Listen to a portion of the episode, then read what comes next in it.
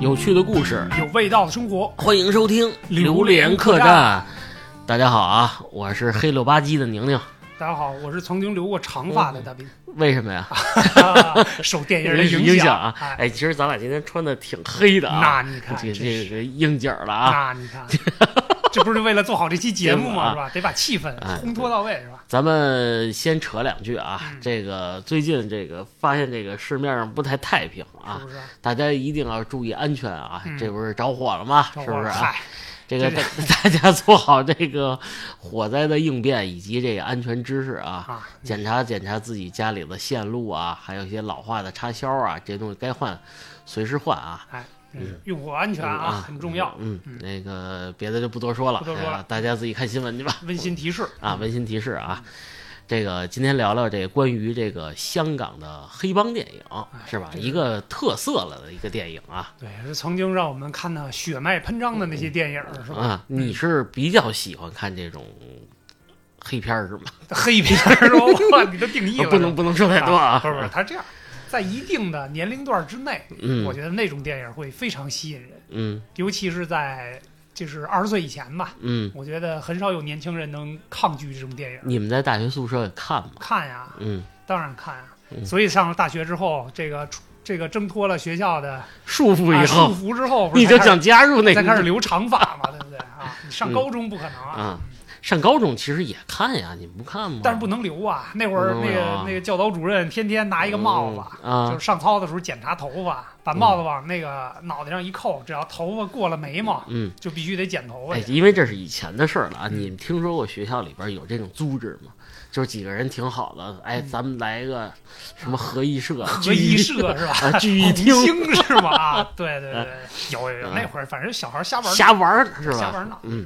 啊，我跟你说一真事儿啊，我们学校有一个，因为那个学校孩子比较野，嗯，弄一什么叫合一社，合一社啊啊，十三英是啊吧？十四 K 还拜大哥什么的，哦插香头，啊。可以可以可以，然后呢，让这哎正义同学举报了，是不是？真的，当天下午警察叔叔就来了，警察叔叔都来了？可这以。就调查你们怎么回事，你们想干嘛呀？你们有什么组织？你们组织 第二天就不哄我了，就不，哎，对，对反正 批评教育啊，年轻的时候可能都有这种，尤其是上学那会儿啊，本来就是热血青年，嗯可能大家多少受这个电影的影响，都会有点儿这个出格的小举动嗯，啊。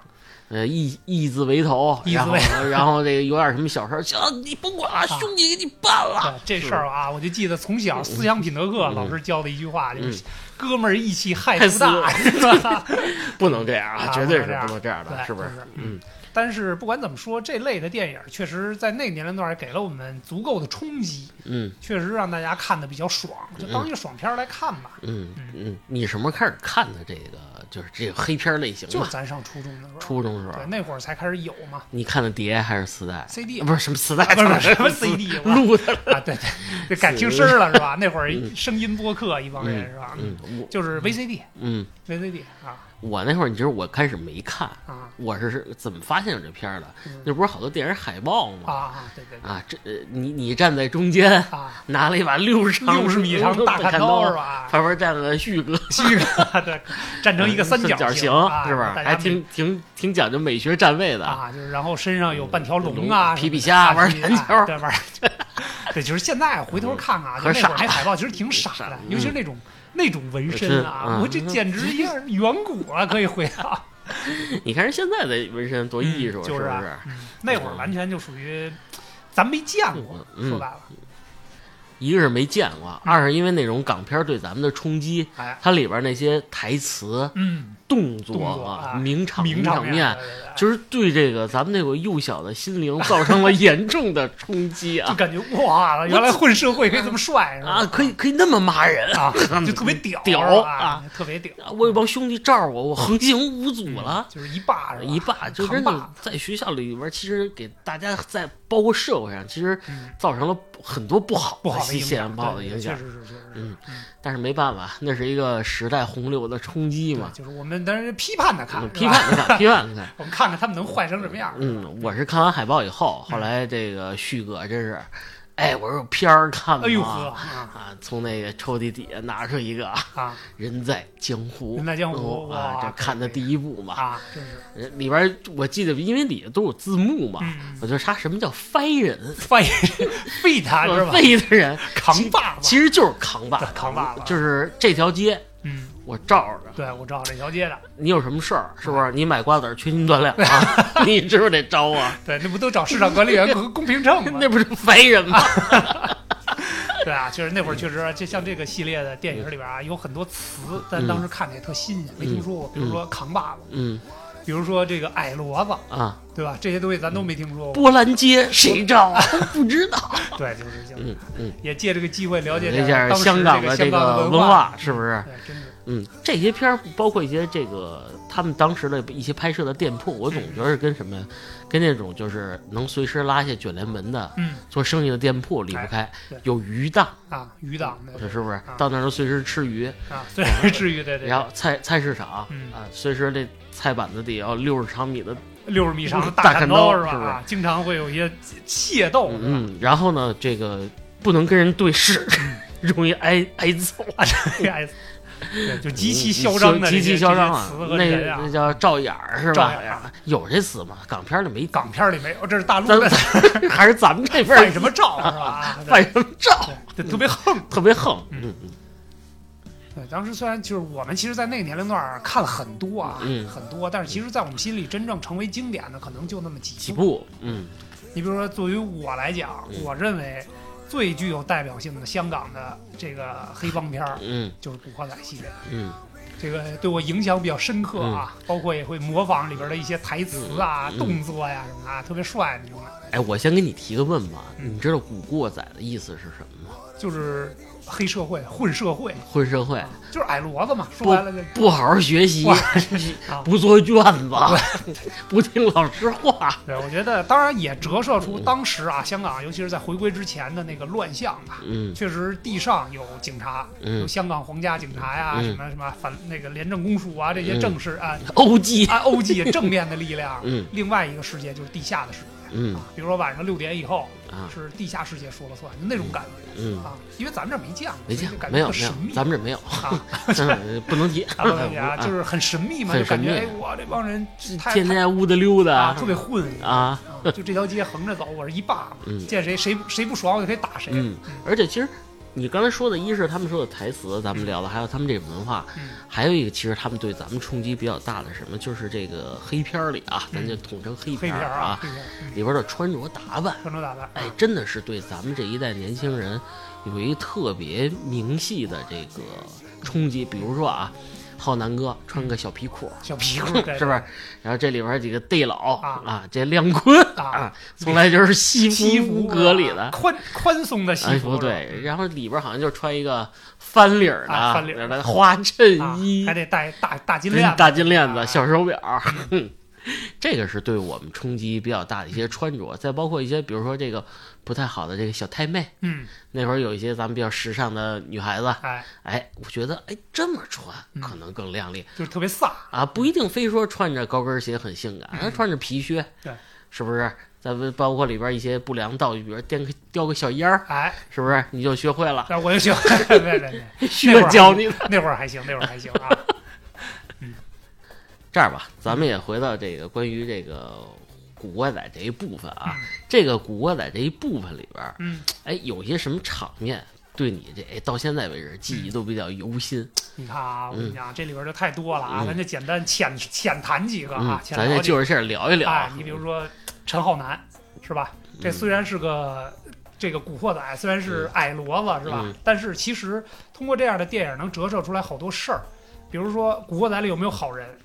就我觉得这样的类型的电影。扶老老奶奶过马路的，对啊，是啊，就是这样的电影，它除了这个打呀、杀呀的这种嗯这个激烈的场面啊，有没有一些能够震撼我们的？嗯然后还有一些，你像《古惑仔》里边立的人设，那肯定陈浩南和他这几个兄弟是干好事儿的人，嗯虽然是是黑黑帮的，对，虽然是黑帮的，是帮派的吧嗯，但是他们也干好事儿，对吧？所以就是经常引起一些这个年轻人的模仿。你比如陈浩南拿手抠耳朵，拿大拇哥粘耳朵，对，拿拿大拇哥粘耳朵，本来头发又长嘛，是吧？哎，就感觉很帅的样嗯子。，那你就拿大拇哥粘鼻孔，啊，对，还还还还旋转，然后然后还有大飞是吧？嗯大飞其实也是好人嘛，对吧？嗯那里边虽然是这个比较粗糙的一个人，但是比如大飞挖鼻孔，嗯，我就记得那会儿大壮他哥就是、嗯没事儿到哪儿一出场就觉得自己特帅，拿两个手指头挖鼻孔 刮着鼻孔就来了，哎，大家好啊，我来了啊，就那种带范儿了那啊种，感觉。叫我厂区飞对对对对，特别特别带派是吧？嗯这都是名场面啊，嗯一些有名的动作，然后嗯包括名场面还有什么呢？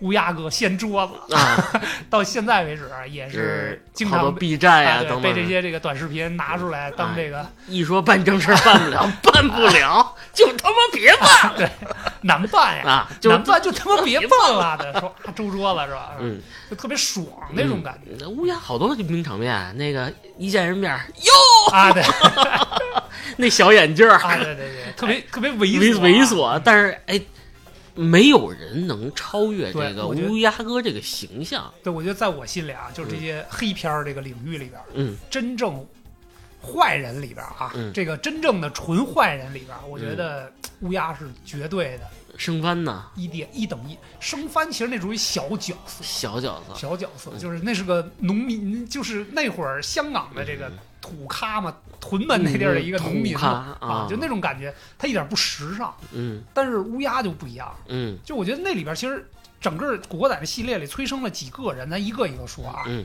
咱说第一个，我印象最深刻的黑帮，那除了陈浩南他们这些主角,、主角啊。有光环之外啊，最狠的，就是最像流氓的，嗯演的那个气质也好啊，眼神呀、动作、角色最好的就是张小杨。张扬，对，我觉得到现在为止也没有说哪个黑帮的这个流氓形象能演能超过他。嗯，那是真正的流氓线儿。对啊，而且就是我觉得这选角就太绝了啊！你如果是你选，还有备选人物，你觉得能替这个乌鸦哥的吗？没有，我觉得其实啊，咱们咱们这么说，我看到这个《古惑仔一》的时候，嗯因为《古惑仔》的一应该是最经典的，虽然那个片子十几天就拍完了，嗯这些人也很敬业啊，当时还都不红这嗯些人，但是我觉得一里边最狠的就是那个反派，就是吴镇宇亮坤，啊，亮坤，我觉得他就已经够狠了，嗯但是当乌鸦出场之后，嗯哇，这完全就秒杀一切了，嗯，我都觉得如果。真实战力的话啊，嗯。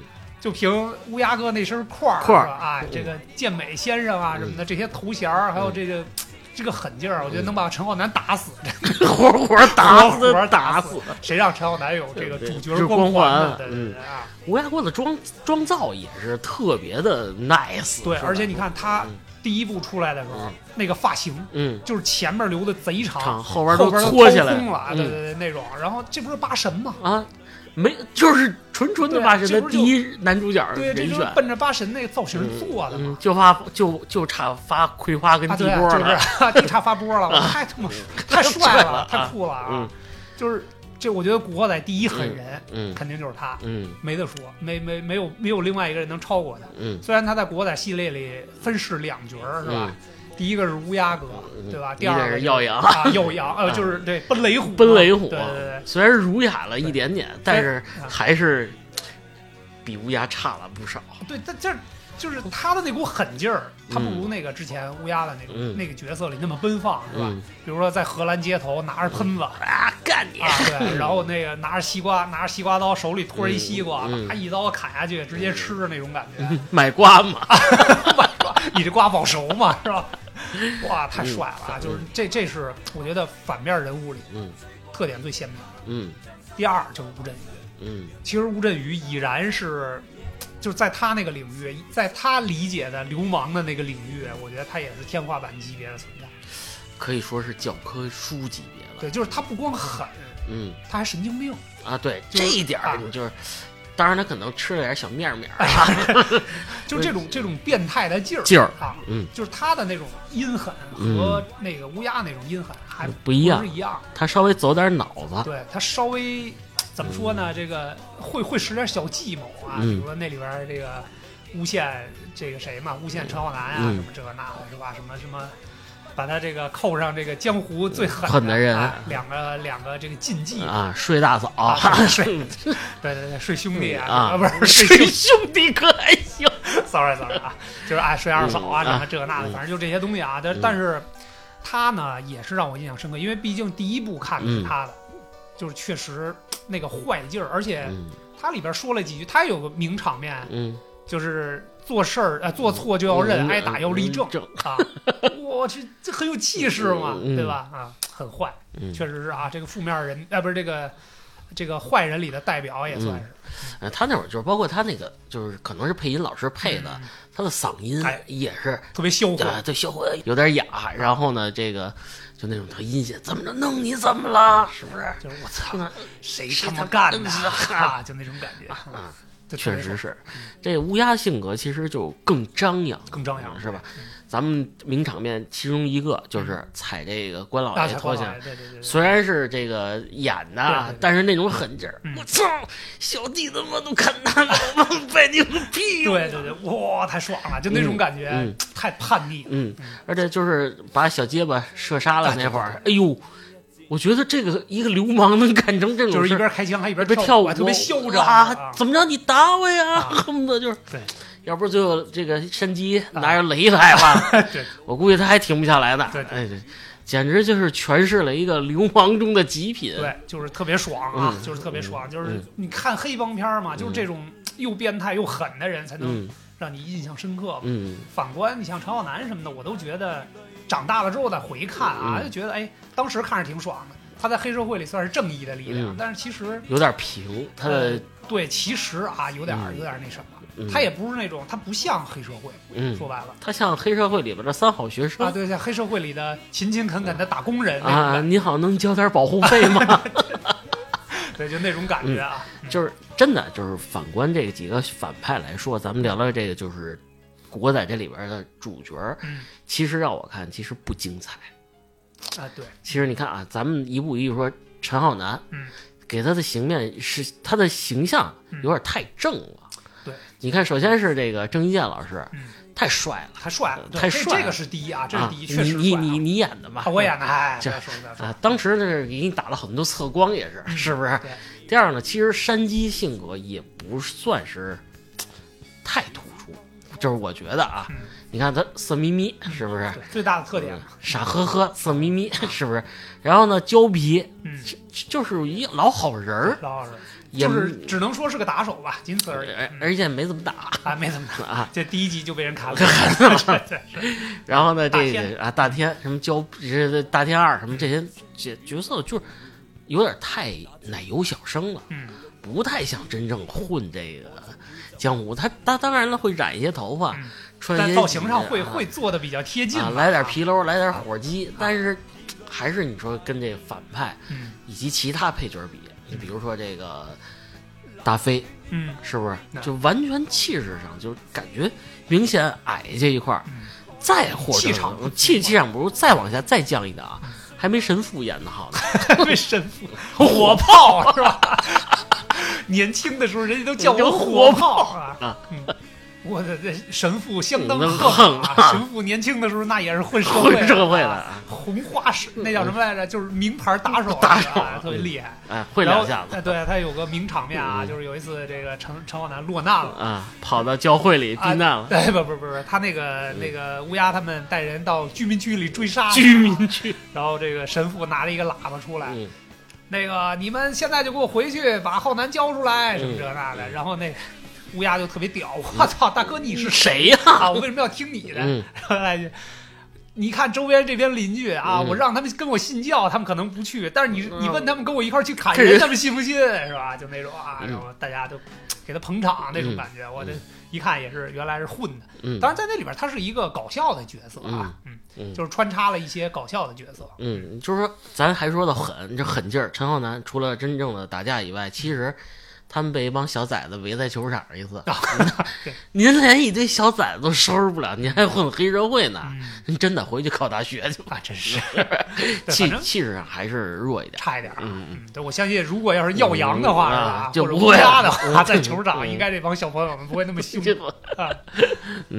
而且这个咱就有什么说什么，就包括后几部的这个《古惑仔》，其实就越拍越有点拉稀了。对，有点儿有点那什么了，因为我觉得可能所有的影视作品啊，嗯。都会面临这样的情况，这个嗯。IP 的延续性很难说在后边几部能超越前面目前我看过的这些系列的电影里边，嗯。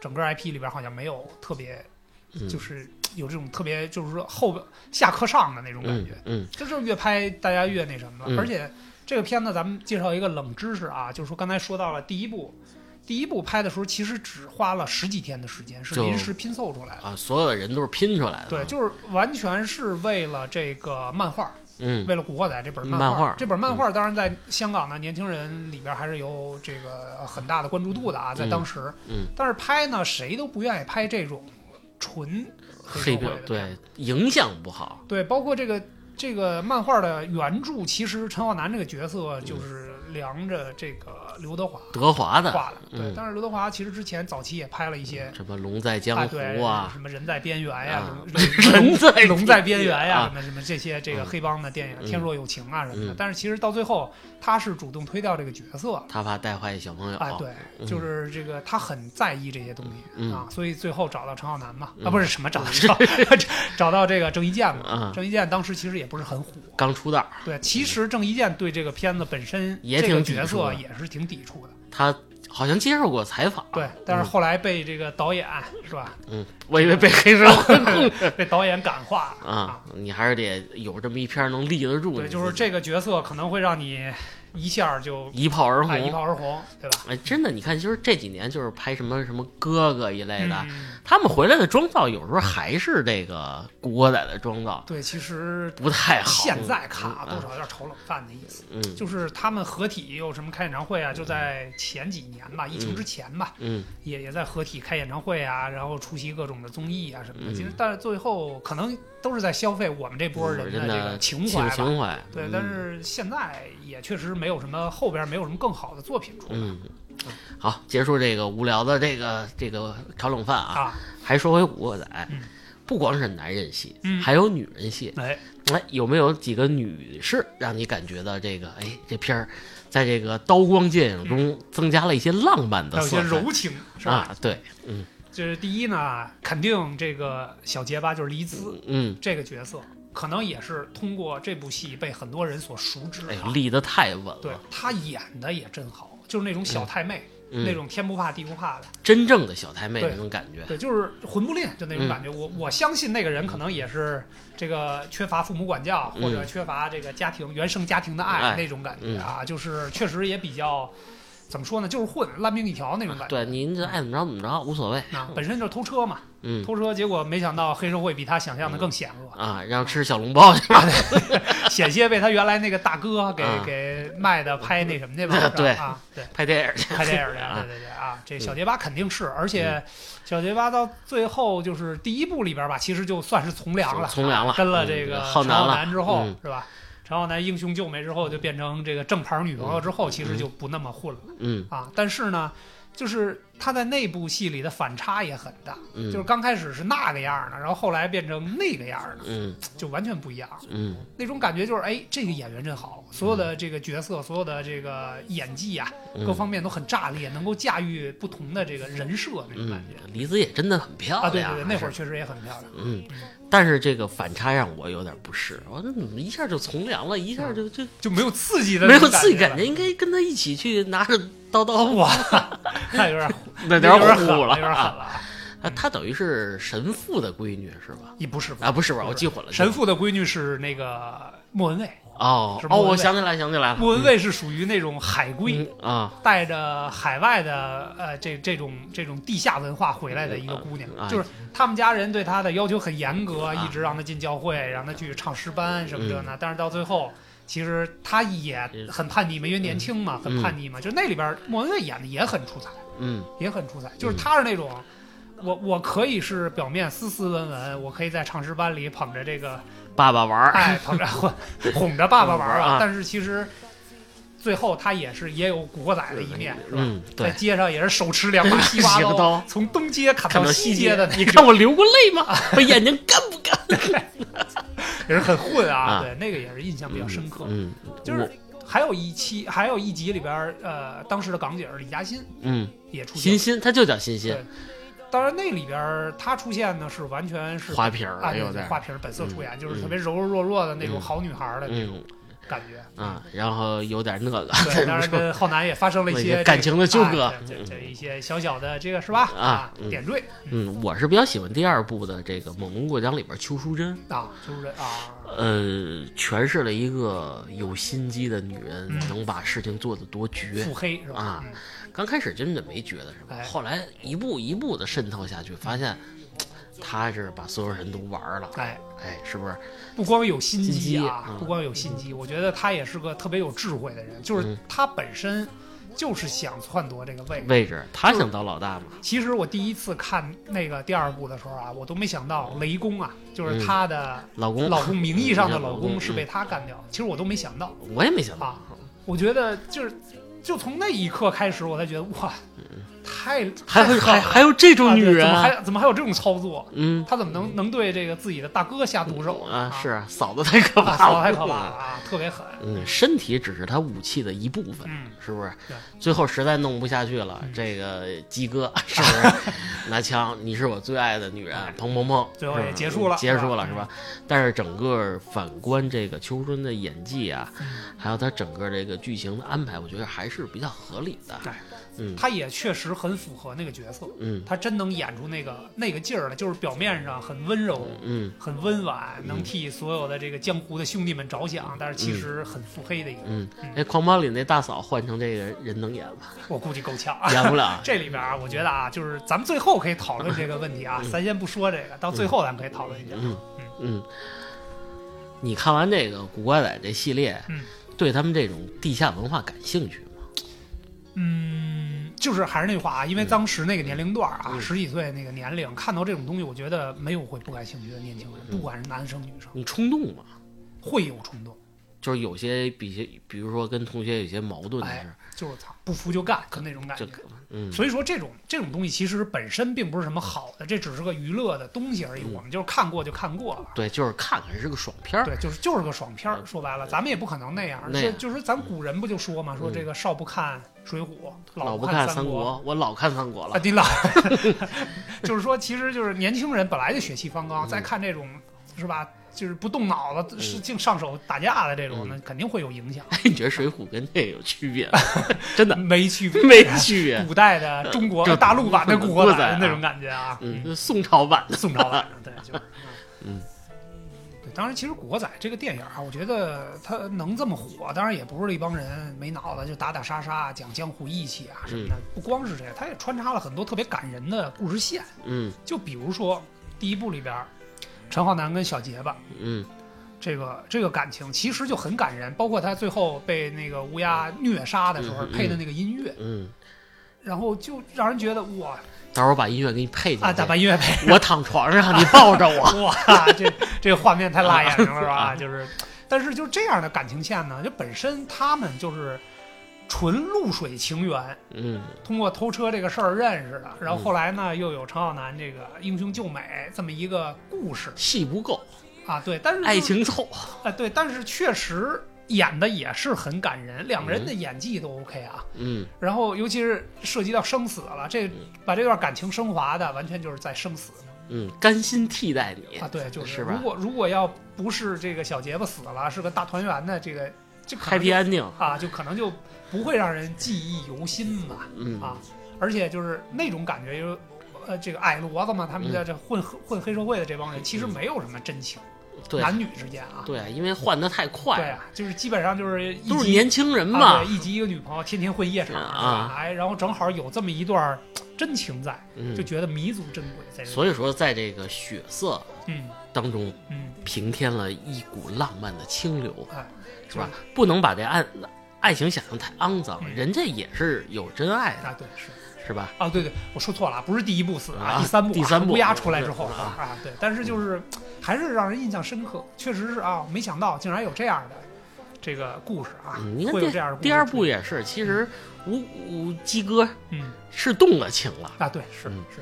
怪我太动情，啊，用情太深。后来看清楚了，嗯原来古惑仔是没有真情义，的是啊吧？还是兄弟是第一的。兄弟是第一，是吧？嗯，谁动我手足，我扒谁衣服。嗯而且还有一个啊，就是另外一条故事线也让我这个印象深刻。其实这个故事开始就是陈浩南他们在这个球场踢球，是吧？被亮坤他们揍了。嗯当时还是一帮这个不好好学习的好孩子，不是不好好学习的坏孩子、嗯坏学生，仅此而已。嗯但是真正开始混社会是被大逼哥救了之后，嗯对嗯，吧？那好，陈浩南是真正把大逼哥当哥哥了啊，就，不是不是那个年龄段来讲啊，当老爸来看，啊，就是当大逼哥被这个谁灭门了之后啊，嗯被亮坤灭门了之后，嗯那段哭戏，就是陈浩南去祭拜的时候，因为他当时已经被红星踢出帮会了嘛，啊，一人打就打他啊一下一人打他一下，然后最后这个那段反正就是拼了命也要给给自己的大哥上一炷香，香哎，也挺感人。感人的。啊兄弟嘛，义字嗯永远是这种黑帮片最重要的一个啊部分，对是不是？我觉得也是黑帮片的精髓。对你无论如何都逃不过这个字。嗯咱们从这个三国里边来说啊，嗯，这个插香了，是不是？啊兄弟是不能同年同月同日生，对，烧过黄纸的，对对对，然后吃过张飞牛肉的，嗨，是不是？可以可以 你再看水许，啊，水许也是，是不是？嗯，再包括这个，哎，瓦岗山不算啊，那个插了香跟白插一样，连自己兄弟都干，嗯是不是？下任干儿子，这不行。但是但是别的黑帮片嗯都是把兄弟情谊永远放在第一位，对，至少这是这个故事的主线吧。嗯。其实你看啊，纵观这个这个几部下来之后，嗯。你都会发现一个问题，嗯。都是忠情忠义受到了挑战，有情有义、讲义气受到了挑战，嗯。然后最后讲义气的人战胜了不讲义气的人。嗯。其实大家有空啊，可以搜一下这个《洪门三十六式》嗯。我不能一条一条给大家背啊，我就说第一条：嗯。自入洪门后嗯，尔父母即是我父母，尔兄弟姐妹即是我兄弟姐妹，嗯，你媳妇儿就是我嫂子，哎，是不是？嗯，别说你错了啊，对你啊儿子就是我侄子，啊，你就是我知道啊，对不对？如有背叛，五雷轰顶诛灭，哎呦呵，你瞅你这多重，是不是？其实规矩也挺大的，其实挺大的，大家有空去看看这个东西，挺有意思。包括什么，他们这个怎么插香，嗯。然后怎么拜二哥，啊，有讲有讲究，香怎么灭，怎么插，怎么弄，怎么喝这个斩斩鸡酒，斩斩 这不是斩鸡酒啊，喝血酒这个东西都会潜移默化的去影响那个嗯。咱们这一代孩子。嗯。哎，而且其实发现一个问题啊，就是《古惑仔》这个系列里边，我们才发现，原来我们觉得黑帮就是一帮乌的溜，哎一帮这个一出大事儿就做鸟兽散的那种感觉。嗯但是其实呢，人家是有严格的帮派的规定，规定就包括你刚才说的这些规定啊，帮规，然后还有其实我们也能看到香港当时的古蛇呃这个古惑仔啊，他们的那个帮派也都是公司化管理。啊，挺严重的。啊我其实昨天还跟你商量，啊，是不是有管理啊？蒋先生蒋先生啊蒋先生、蒋先生啊他们真的是把这个东西合理化、啊对合规化。对，其实那里边有句台词，就是当时这个蒋先生问底下一个嗯堂口的大哥说：“嗯哎，听说你儿子那个马上大学毕业了，嗯就是是学法学的。嗯然后蒋先蒋先生就说：“哎，那让他来公司帮忙啊。”嗯就那种感觉，就是啊，其实也是一个相对正规化的运营，嗯只不过他这个业务范畴都是在地下的这些东西。但是这东西其实有有到现在对现在公司的影响，嗯，就是你看你刚才说话，其实好多公司就是比如说，哎，让你姑娘到我这儿来帮忙，嗯是不是？嗯有有没有这影子？老板多少会有一些，呃，会有一些就是义气吧。嗯我觉得这个大家互相帮个忙，这个资源共享一下，仅此而已啊。你有什么资源吗？最近最近还行啊，滴滴拉屎的项目 有一些大项目回头共享一下。啊嗯，这些东西会潜移默化在咱们生活中，慢慢的就淋漓尽致的体现出来。嗯嗯，但是做这期节目，你不是逼我吗？啊是不是？我这 昨天、今天嗯，刷了六遍这个另外一部黑片儿、嗯啊，这黑个就叫《黑社会这个也是一部戏一部戏，好多影帝，啊，真是，呃，任达华、嗯梁家辉、哎张家辉、张家辉古天乐、嗯等等啊，我不能一个一个说啊林家栋、林家栋东莞仔怎么能忘呢？是吧？嗯人家还跨栏呢。啊，对对，这也是名场面太多了啊，咱们不能一一列举，嗯咱们就简单说说。嗯你像这第一部，其实故事梗概很简单，嗯咱们这个何连胜嗯要换画事人了，嗯，这个就跟《古惑仔》不太不太一样了，对对对他们的格局是上边的这个，就是公司内斗，内内斗 对对这部。更有档次。哎，这个这个地方是我比较喜欢的，嗯到底怎么选这个话事哎人，是不是？很新鲜，啊，对啊，大地大地来了以后，冲动型，嗯没脑子，没脑子。哎，我就我就有实力，为什么我不能当何连胜的话事人？哎，龙头棍我不教，嗯你又能把我怎么样？嗯当然这里会穿插一些警方的东西啊，嗯但是已经弱化的很很低了。嗯让他教棍他不教，嗯他想出一堆办法，棍子藏起来，嗯后边他对叔父辈哎，不太尊敬不太尊敬啊，把什么正反骨嘛把这些叔叔们从山上都扔下去了。不不尊师重道？对对对，然后包括对现在的老大，他说嗯大不了我搞一新何连胜嘛。啊，哎，那里老一辈叔父就是说白了，当然这选话事人的时候会有一些冲争执，嗯是不是？我选谁，我不选谁，你收了钱，哎，怎么着？有些冲突。嗯人家这当老大的不是警察，嗯，带警察嗯。坐下来好好说，把事儿说清楚。就是。不不光是刀光剑影，不光是打打杀杀，对对，而且我觉得是什么呀？黑社会就是瞎说啊，管理这块儿嗯，层级真的挺重的。挺很严明。啊，，不是说你小弟你想上来就上来。比如这个张家辉演的这个嗯。飞机这个角色，嗯，你光有脑子，不不是你光有光武力，光光能吃勺光能，吃勺 是不够的。不不够的啊。你这这个没办法，你们潮汕人做牛肉丸可以嗯，真的到选这老大的时候，嗯。你光会砍价没用，嗯。是吧？你没有根基，对，你还是听得听这个叔父辈的。嗯，而且就咱俩讨论，叔父的支持对这个帮会上位是很有很有很有分分量对，你看这个机密仔，嗯。他为什么我觉得能当选啊？嗯。其实他占了很重要的一部分，嗯，他是主管经济，他有商业头他有商业头脑，他有商业头脑，在他手底下打工的人，慢慢也就都上去了。嗯他在努力的啊，只能说在这片影片啊，啊咱们今天只讨论这类型片，嗯他在努力的把他们这个赫连胜啊，合法，合法化，做大做强，做大做强，做做大做强啊 做上事儿。啊，做上市，他尽量是一些合法化的东西，嗯但是最后怨天尤人，没办法，一步一步逼他，嗯，是不是？你你想做大做强，你就必须黑化，黑化，然后还得借助神秘力量，是吧？就？是必须得按道上的规矩来办，嗯是吧？再往下说这个林家栋这个角色，其实最开始我对他没什么太大印象，就是东莞馆东莞仔嗯。这个广东那边的啊小混混，让你拿钱办事儿而已，是不是？印象最深的是什么呀？打林雪这一段，打 就是嗯。呃，我跟你没有恩怨啊，啊，你别逼我打你。然后林雪老师私结兄弟财务者，必必诛必遭五雷轰顶。嗯，台词一一念出来，帮弹幕规都举出来，他一直在背帮规啊，然后上面弹幕给我乐坏了啊，背最熟的帮规啊，遭最毒的打。对，确实是啊，嗯确实是啊。那会儿的人其实就是在帮会里边对帮规其实看的也挺严格嗯的啊。对，确实，我觉得黑社会里边可能跟《古惑仔》整个系列会有点不同，但是它有些故事线，我觉得也会让人印象比较深刻。嗯你有什么让你觉得印象特别深刻的？主线就不用提了啊。其实我更喜欢看那细枝末节的地方比如说我就关注，比如说东莞仔他背景到底是怎么样。嗯，对你开车撞人以后，你怎么就蹲监狱了？后来就没信儿了，是不是？嗯？第二部怎么就出来了？哎，当然我会深扒一下影片后边这东西啊。其实好多这个杜琪峰导演隐晦的就删掉了。嗯其实他会讲一些跟一些高层的一些勾结嗯等等，包再包括怎么借助这个就是保护伞啊伞，保护伞嗯，再包括这个神秘力量嗯啊，这个他通过这个镜头以及什么服务员的传递，嗯，包括这个人物的站位，杜琪峰导演很很讲究这个。是他对画面要求比较高。对，怎么仰视这种神秘力量？嗯是不是游泳老师演啊，有那个？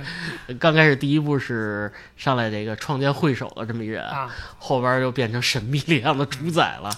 就是当然他把所有的这个料用的都很足啊，嗯。就是这个各股力、各股力量、嗯。各股势力，嗯。在这个争老大的这个嗯。过程当中，嗯。其实都有自己的作用，嗯。就看你会不会巧妙的利用。嗯。就是就像你之前说的，如果只会喊打喊杀，每天没用，上不去，啊，我能我多能砍人是吧？嗯我多能照场子，其实到最后还是当不了老大。当不了老大。你你得有社团的力量，哎以及后边商业怎么运作这个东西你才能完全成为这个老大嗯。而且这里边各种梗也就太多了，比如说一桌五个影帝，啊，是吧？这就不用说了。嗯没想到吉米仔其实也是个狠人，嗯，是吧对？拿人喂狗去了，看的人实在受了。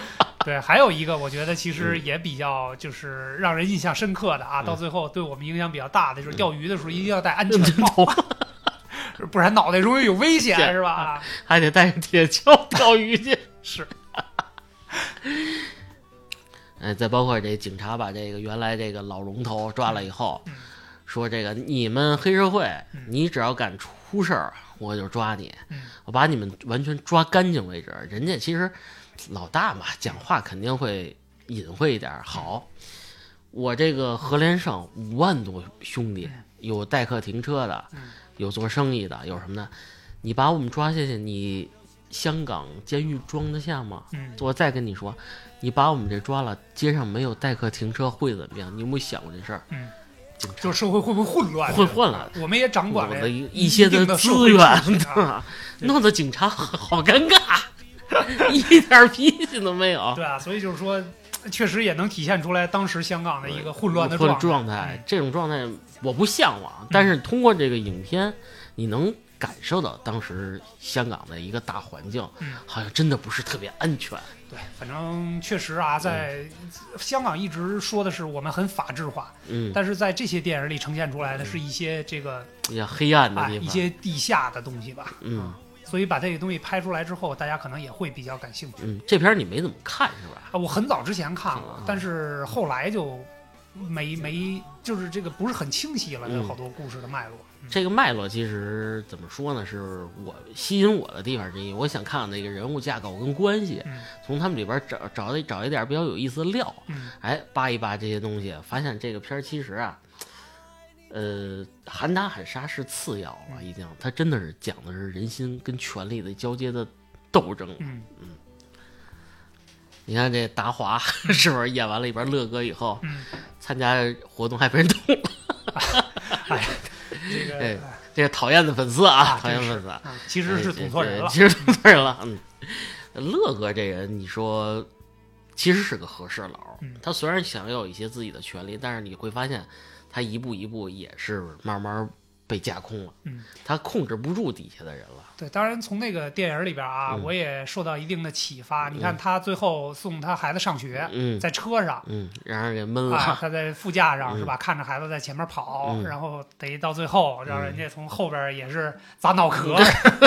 所以说这个安全帽还是很重要的啊！上路一定要戴安全帽，钓鱼也要戴安全帽。对，就是其实也影射出一什么东西来？我觉得这个是香港电影里边的一个，就是他通过这些电影需要传达的点。嗯你可以一时风光，嗯你可以是这个一个时代的老大、嗯，地老，是吧？嗯但是你永远有陨落的那一天。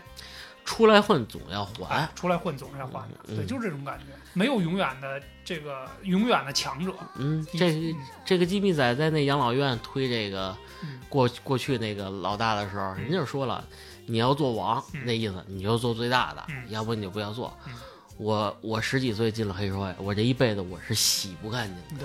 对，啊，其实同样的桥段，你看在大逼哥那个，嗯。大逼哥在被团灭之前，嗯。其实也去也去在表达这个东西，就是他混了一辈子了，他觉得我也我也想洗白，嗯。想移民嘛，嗯，但是后来他自己也说，他说我毕竟是混社会，我有那么多案底，怎么可能移民呢？不会让你走的。对，所以就是就是这种电影呢，我觉得总体来讲啊，嗯。它虽然表面上讲的都是这个黑社会啊、打打杀杀的这些事儿，但是其实它也给年轻人，或者说不管他是有意的还是无意的，他也会传达一些正向的东西，嗯就是告诉大家不要轻易进入黑社会。嗯包括郑伊健在那个有有一集里边啊，在陈浩南当代课老师的时候，嗯，那底下不是有不听话的孩哦子吗？哦哦，他也说下起哄啊，了？对对对，他也说做黑社会很风光吗？你嗯觉得很风光吗？嗯陈浩南，因为底下人不知道他是陈浩南嘛，嗯然后然后他就让这个学生上黑板写你嗯最崇拜的人是谁。嗯他说我最崇拜的陈浩南啊，然后陈浩南，我操，说到我自己了，啊，然后就那意思就是跟年轻人说的意思，其实也是表达出这个作品本身的一个心声，就是你觉得他是黑社会，嗯，你觉得他是老大，他很风光没那么啊容，易。我，看你不爽，我可以打你，嗯，这是他台词，我看你不爽，我可以打你，嗯，但是又怎么样呢？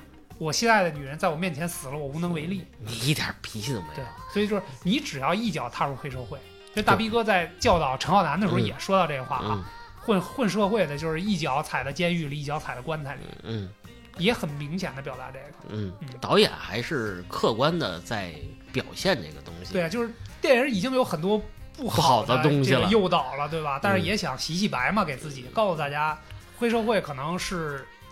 是一个时代的产物，谁也不是说我从小就要加入黑社会。嗯如果有的选的话，谁不谁愿意这样？嗯乐哥混的挺风光了，是不是？儿子疯了，最后啊，是，是不是？不接受你，在街上狂奔，不要爸爸了，嗯，再见爸爸，是不是？对，所以其实嗯。到最后我们可以看到啊，这种黑社会题材的片子，嗯。到最后永远是你你说有善终的人并不多，嗯，那就是老气横秋了，要不就是坐轮椅上了，啊。是不是？对，你看那个机密仔嗯。跟他的女朋友怀孕了，是不是说，我未来要在这山上怎么样盖一别墅？嗯这个这个别墅我让我儿子当医生，嗯，那个我当律师，都是希望他脱离脱离这黑社会，没有一个想这样嗯。咱们再说一题外话，你看这个《无间道二》里边，嗯，倪永孝老师啊是不是也是这振宇老师嗯演对了啊，啊？他也是真诚得多了真真多了。嗯他演一个儒雅的，也是黑社会也不好，嗯但是他什么中心思想还是我要保护我的家人，嗯你伤害我的家人肯定是不行。包括到最后他想参选，嗯他想走想走这个从政这个路，线，他不想干这个，但是那为什么他还把大逼哥一家团灭了呢？不要脸，保护自己的家人，跨了戏了？跨子戏了。啊是，所以说这个东西，只要你沾黑了，嗯你这辈子都是洗不干净的。对，洗不干净了。所以就是说呢，嗯这种电影儿吧，我觉得我们看来看去啊，就是看个热闹就完了。嗯大家不要走心，因为这种电影本身确实对年轻人会有不良的诱导、嗯啊。，咱们聊聊大陆的事儿哎，是不是是？咱们也不说那远呃假大空了，嗯就聊近几部这个作品，通过这个东西来聊一聊。你看前日子《狂飙》比较火哎，是吧嗯？你就真的觉得这些演员，就咱们大大陆的演员啊，嗯适合不适合演这个黑社会？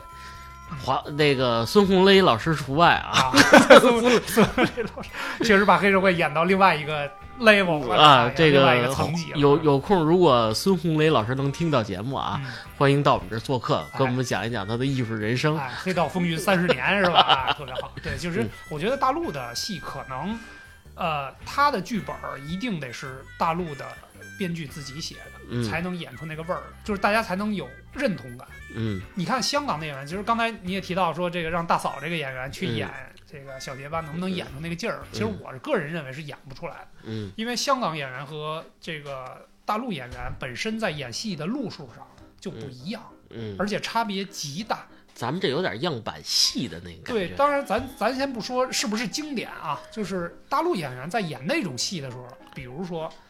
呃，一些这个打打杀杀的这种名场面，甚至说特别屌、特别嗯那个目目空一切、特别老受罪了。对，特别特别狂躁那种，就会大陆演员演就多少会有点做作，嗯就演不出香港演员那种那种放荡不羁的劲儿来。说白了，那阿如那老师呢？这也是特例啊。但是他那演的是村里的小流氓，啊就，说白了，你要是在香港的那种村里的小流氓是生搬那样，啊，他村儿的村儿气，就是傻了傻气的，特愣那种感觉。他也挺他也挺愣的。但是他那个愣劲儿跟那种香港的那种演员啊，嗯演出来的效果还是不一样。你觉得他们他演之前，你感觉他有没有做一些对比或者看一些？他肯定看过，嗯就是那一代的人，因为那个阿罗娜本身也不是特别年轻的演员啊，嗯就是他肯定就是在演这种这个地痞流氓的时候，他也会借鉴一些原来的经典的作品啊、形象啊这种东嗯西。但是我觉得，就毕竟还是那句话，就是《狂飙》那样的大陆的，你你说黑帮或者说嗯这个黑恶势力嗯和香港那种。那种喊打喊杀，每天扛着大砍刀在大街上这个收保护费的那种还不一样。嗯，哎，你说这次的黑恶势力，对，就是对不对？大陆永远是这样大陆可能更多的是这个公司化运营，虽然他做的是一些见不得人的生意，嗯但是更多的是这个公司化运营。我们讲这个讲的会多一点，嗯，不会讲太多打打杀杀。对，而且还有那种，还是那句话，就是大陆演员去演那种戏啊，有点放不开，嗯，有点放不开。点在什么地儿？你，看，你看，咱们就这么说，你比如说，我们都觉得乌鸦演的好，嗯张晓阳演的好，但是你能挑出一个大陆的演员，能够就是他的戏戏路和表演的方式能跟乌鸦一样的吗？就至少目前我看到的大陆演员没有少之又少。对，没有能演出那种乌鸦的那种狂狠、嗯，变态的那种劲儿来。嗯，孙红雷老师除外啊。对孙 孙红雷老师的那个演的呢，也确实是真人真事儿，嗯不是说他是那真人啊，嗯但是这个这个东西是有故事原型的。嗯所以他在演的过程当中呢，可能也可以借鉴一些当时发生的事儿，只不过他把那种那种屌演出来，但是他那种屌还是还是在我的概念里还是现了现他狠，但他不屌，对？就是还是在大陆这个范围之内。包括嗯其实你回头看《征服》那里边有一些配乐，嗯其实用的也是《古惑仔》的，哦，哎，我还真没注意啊。就是噔噔噔噔噔噔，就是那种啊啊简单的那种配乐，其实也是用那个，可能想找一找那种感觉黑，帮片的感觉吧。嗯，回到狂飙啊嗯，那你说狂飙这东西，疯驴子他也光疯了，也是不屌，就是怎么说呢？还是玩不开感是还是在演。啊，还是在演，不是刻画的特入木三分他是在刻画那个，就是那种外外放的那种张狂，嗯那种那种怎么说呢？目空一切，那是在演，嗯不是那种发自肺腑的那种。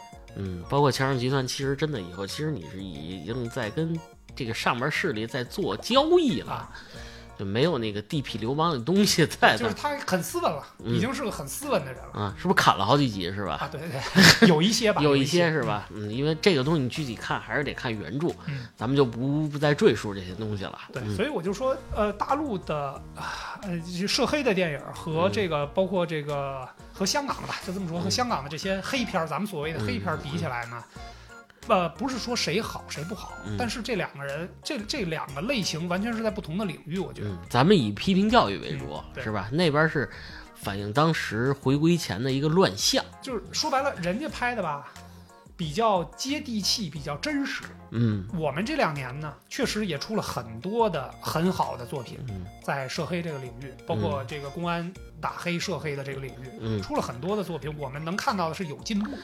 咱们更多的权重比不是说让你去看黑社会怎么猖狂，而是看我们公安干警嗯，是怎么破获你们这些涉黑集团的，对，打掉你们这些社会毒瘤。对，所以我觉得整个的点是不一样。不一点啊，整整个点是不一样的，包括演员，如果互换角色的话，我觉得大陆演员再去演国仔，就是一样的剧本，一样的故事，嗯，你像张颂文演陈浩南就感觉有点怪怪的，啊，太可怕了。就是会会比较有违和感吧。嗯，这个文化虽然是同宗同源，对，但是所处的社会地位嗯不太一样，这个差异化的东西就会比较明显了。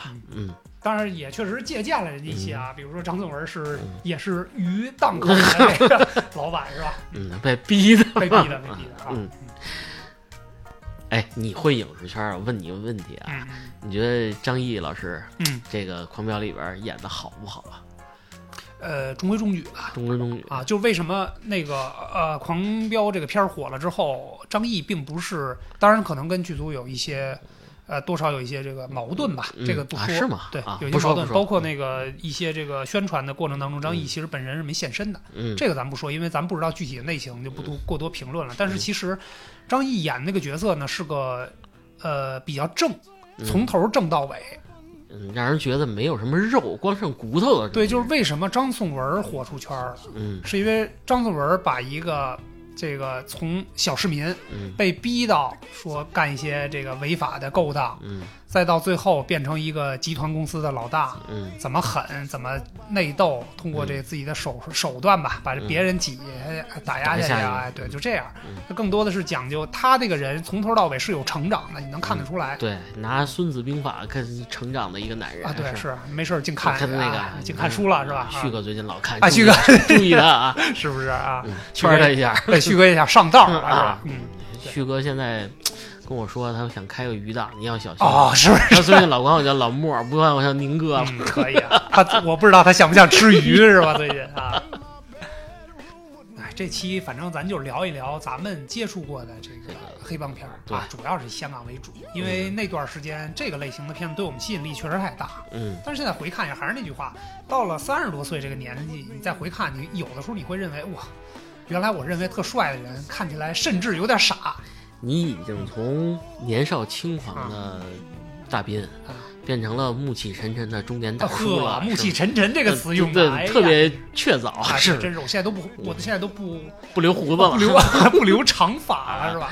别学旭哥，啊，别学旭哥啊，是这样，这个打打杀杀它只是一个时代的缩影。嗯，听众朋友们呢，看一看这种片儿，看看这港片儿，尤其是而那会儿的港片为什么还吸引你啊？嗯它画面不是特别清楚，特别糊，特别糊，才有那种烟熏火燎的那种种感感觉才。有那种地下的那种感觉。你看，你看，咱们对比一个片儿，不是说同类型的啊。你看，你看，我前日子看《风声》，嗯，这个麦家老师的原著，嗯这个谍报、谍战这些东西，嗯对比最新上的这《无名》，嗯我觉得哪儿不好啊？其实说不出来，但是我发现一问题，拍的太清楚，太清楚了，我不适应哎，他就没有那种韵韵味儿。就就我我要的就是那种恨不得在录像厅里，哎，这给我上着烟，吃着烟雾缭绕烟雾的然后来点啤酒，看那种翻片儿的感觉翻觉。片儿，对对对，是它可能成为我们记忆当中的一个，你说经典也好，符号也好，嗯，但是它只停留在那个阶段。对对对，现在我都不看这东西了，我对，就就是现在你看你就觉得哦，原来曾经可能就是看看热闹，香港也这地下世界乱成那样。嗯，我曾年少轻狂，嗯，如今平淡四季，嗨，是呵，这 没词儿了，没词儿了啊我就不能那样了，是吧？我现在我跟你说，我可正经了，是不是？我每天都看百家讲坛，哦，百家讲坛我，听老师给我讲课，你别看《孙子兵法》就行了，不看那玩意啊儿，看不懂。要不然你也该卖鱼去了啊，得嘞，啊，那代有名的演员，可能现在也是年龄比较大了，那那我看乌鸦哥上节目都白发了，好家伙都，比较苍老了，可能也没有过去的那种激情，嗯但是也是希望啊，他们还在影视圈里边，希望他们能有更新更好的作品出来吧，嗯，不要一直在去炒原来的情怀和冷饭了。咱们之前聊过这个香港电影啊，真真的，咱们就还回到咱们这黑帮片来说啊，你发现没，全是这几个人，是，就是绕不绕来绕去，还是这些人这几个，对，这这是不是也他们没落了？还是呃，也不能这么说吧。我觉得那段时间正是出影帝呃影帝的时候，嗯涌现了好多影帝。那其实通过这样的片子啊，一些让人记忆深刻的这个符号，嗯。他们的一些名场面和一些有名的角色，嗯。才让他们逐步走向了影帝。嗯。啊。但是后来呢，可能大家也都很少再去拍了，而且这种题材的片子，可能现在看起来啊，也很没落。了，啊，也没有太多可拍的东西了。对，因为它情节比较都固定了。啊，对，所以精彩的故事呢，它永远的让它停留在那个精彩的时间段嗯。和年龄段就 OK 了、哎，最后我给听众朋友留个作业啊啊，大家听我说，啊吴彦祖 Daniel，啊，哎，大家查查他有没有演过一些黑片儿？是不是啊？哎，你们查到可以告诉我们啊，私信我们一下啊。其实有一些吧，比如特警新人类之类的那种啊，也是演老大或者黑帮的那种感觉啊。嗯好，感谢大家收听这期节目。嗯，那就聊到这里。嗨我我我不续发啊！啊，你不续发？哎，姐，你说我这哎能不能弄一张颂文的？不行，颂文哥那发量还是挺还是可以的。啊，我就不行，差点意思。我觉得那个里边有什么光头的角色，你可以效仿一下。疯驴子呢，老受罪了。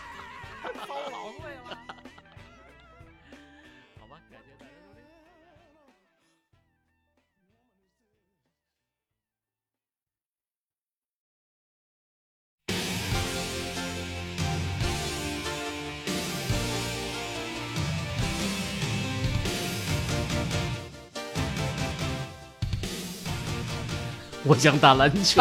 教练，我想打篮球。哎，我这个儿行吗，哥？可以可以，哎你练一练，啊可以走攻城良田的。对对对，我控球后卫去了对？就是啊，你看即将上映的《灌篮高手》是吧？嗯我们也寄予一下，希望那也是青春，对吧？对啊嗯，不可磨灭嘛，不可铁男黑社会。对，那里边也有黑社会嘛。再见了，运动男孩儿。哎但是那里边人家就正向的多是吧哎？黑社会都从良了，啊，对，这日本黑社会单聊。小三也剃了长发。哎哎，你觉得这片儿，这个你业内人士啊，嗯你感觉票房高得了吗？啊，应该还不错吧？这个跟魔兽是一个道理，就是有一批固定的粉丝，嗯，而且这批粉丝现在正是电影消费的中坚力量，中间力量所以我觉得应该不会太差。两个亿，啊，两个亿太低了，太太低了我觉得五六个亿起吧，是吗？嗯，咱们拭目以待。呃，破了五亿嗯，我请你吃顿涮羊肉；嗨，破了七亿，你请我吃。行，立立字为证啊！立字为证啊嗯！我等着涮羊肉呢。下期吧，看看有空咱们聊聊《灌篮高手》让胖子过来聊，他里边儿来龙去脉弄得比较清楚。